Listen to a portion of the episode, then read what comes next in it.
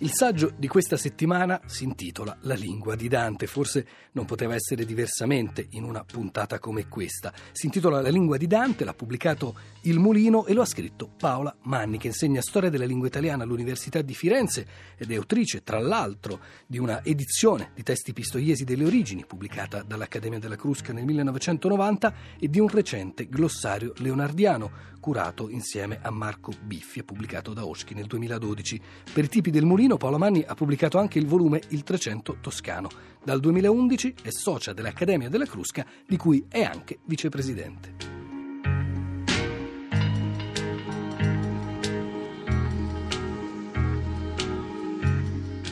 Di fronte alla rassegna dei volgari italiani del De Vulgari Eloquenzia è molto importante tenere presente che mm, essa risponde a un intento ben preciso, trovare la lingua migliore, la lingua più elegante e illustre. Suggestivamente Dante paragona questa ricerca a una caccia, la caccia a un animale mitico di cui parlavano i bestiari medievali, l'odorosa pantera che fa sentire ovunque il suo profumo ma non si manifesta da nessuna parte. Dunque i volgari italiani allo stato naturale appaiono tutti indegni, tutti rivelano dei difetti, difetti che vengono apertamente messi in luce, talora anche con l'aiuto di frasi esemplari. E qui certamente Dante mette anche a frutto la sua personale conoscenza delle lingue d'Italia. Si ricorderà che egli scrisse il De Vulgari Eloquenzia quando già si trovava in esilio. Quali sono allora i volgari che gli appaiono più spiacevoli? Beh, senz'altro il volgare di Roma è uno dei peggiori, forse il peggiore di tutti, immediatamente seguito dai volgari di altre zone, sia dell'Italia centrale che settentrionale. Si citano ad esempio l'anconitano, lo spoletino, il friulano, l'istriano e altri ancora. Anche il sardo ha un giudizio molto negativo, legato a un certo suo carattere di primitività e anche i volgari della Toscana non ne escono affatto bene, anzi ricevono un giudizio durissimo che colpisce sia il fiorentino sia le altre varietà distinte in pisano, lucchese, senese e aretino. Un maggiore apprezzamento Dante lo dimostra invece per quei volgari che hanno avuto la capacità di dar voce a esperienze letterarie giudicate di alto livello, quindi fra i volgari migliori c'è il bolognese e questo è senz'altro dovuto all'eccellenza dei suoi poeti, eh, a partire da Guido Guinizelli, caposcuola dello Stil Novo, e c'è anche il siciliano, eh, lingua dei poeti che diedero vita alla prima scuola poetica italiana, che Dante ben conosceva e, e apprezzava. Va detto però che Dante non aveva un'idea del tutto veritiera della lingua dei siciliani perché non li leggeva in codici autografi, ma li leggeva in codici copiati da Toscana toscani che ne avevano un po' contaminato la lingua, in senso toscano appunto.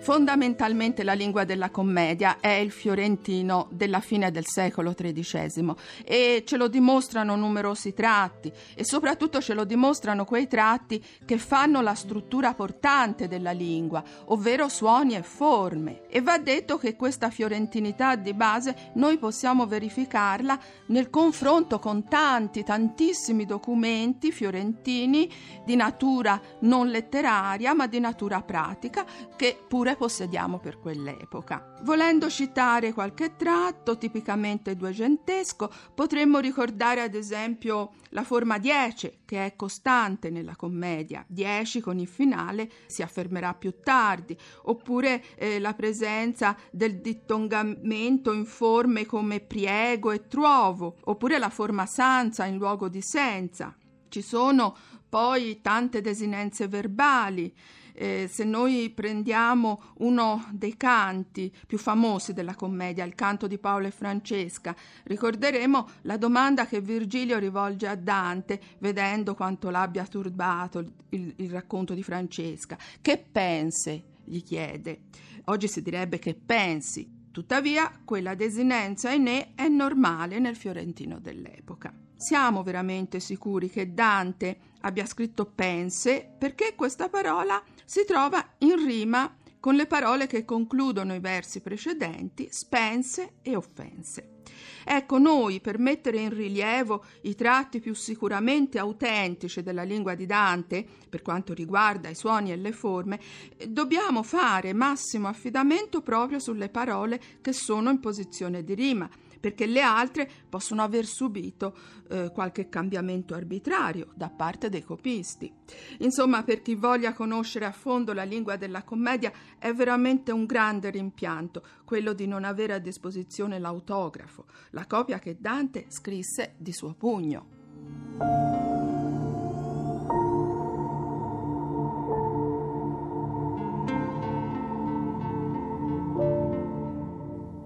La bocca casa, levò dal fiero pasto, quel peccator forbendola ai capelli del capo che gli avea di retro guasto. Poi cominciò, tuoi chiari novelli, disperato dolor che il cor mi brame già pur pensando pria di nei favelli, ma se le mie parole esser di insieme che frutti infamia al traditor ch'io rodo, parlare e lacrimar vedrai insieme. Io non so chi tu sei, né per che modo venuto sei qua giù, ma fiorentino mi sembri veramente quando io todo.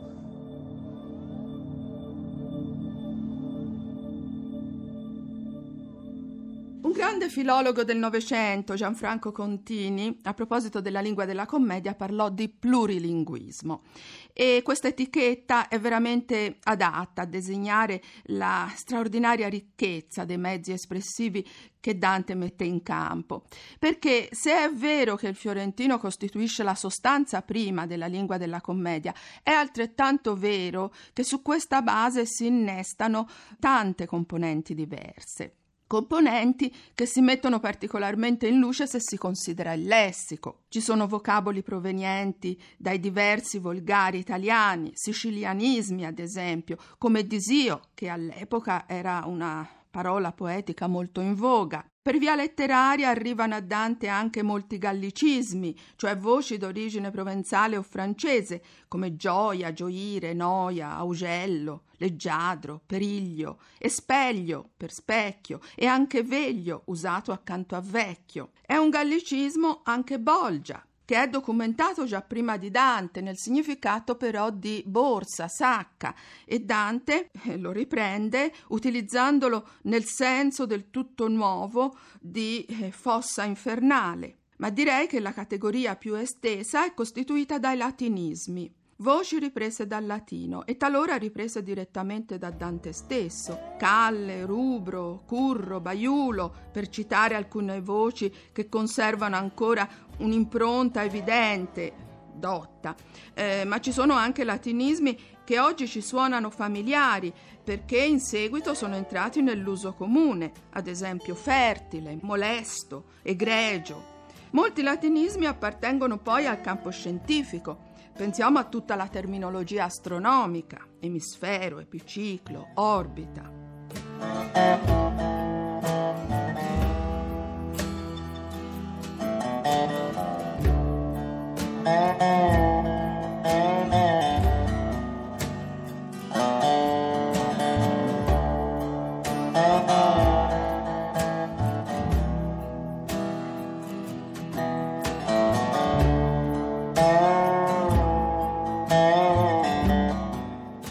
Nel succedersi delle tre cantiche la lingua dantesca cambia, adeguandosi alle diverse esigenze e soprattutto alla eh, diversa natura della materia trattata, né potrebbe essere altrimenti se si pensa alla straordinaria latitudine del viaggio compiuto che va dagli abissi del mondo infernale eh, ai vertici supremi del paradiso. Eh, il lessico è senz'altro il primo a marcare questa escursione di lingua e di contenuti. Così nell'inferno ricorrono con particolare insistenza vocaboli di cruda concretezza, come ad esempio beffa, broda, scrofa, sterco, zuffa, e verbi come gracidare, graffiare, latrare, leccare, ringhiare. E quando si presenta l'occasione, Dante non si sottrae al vocabolo immondo e osceno, funzionale a creare effetti di dirompente drammaticità.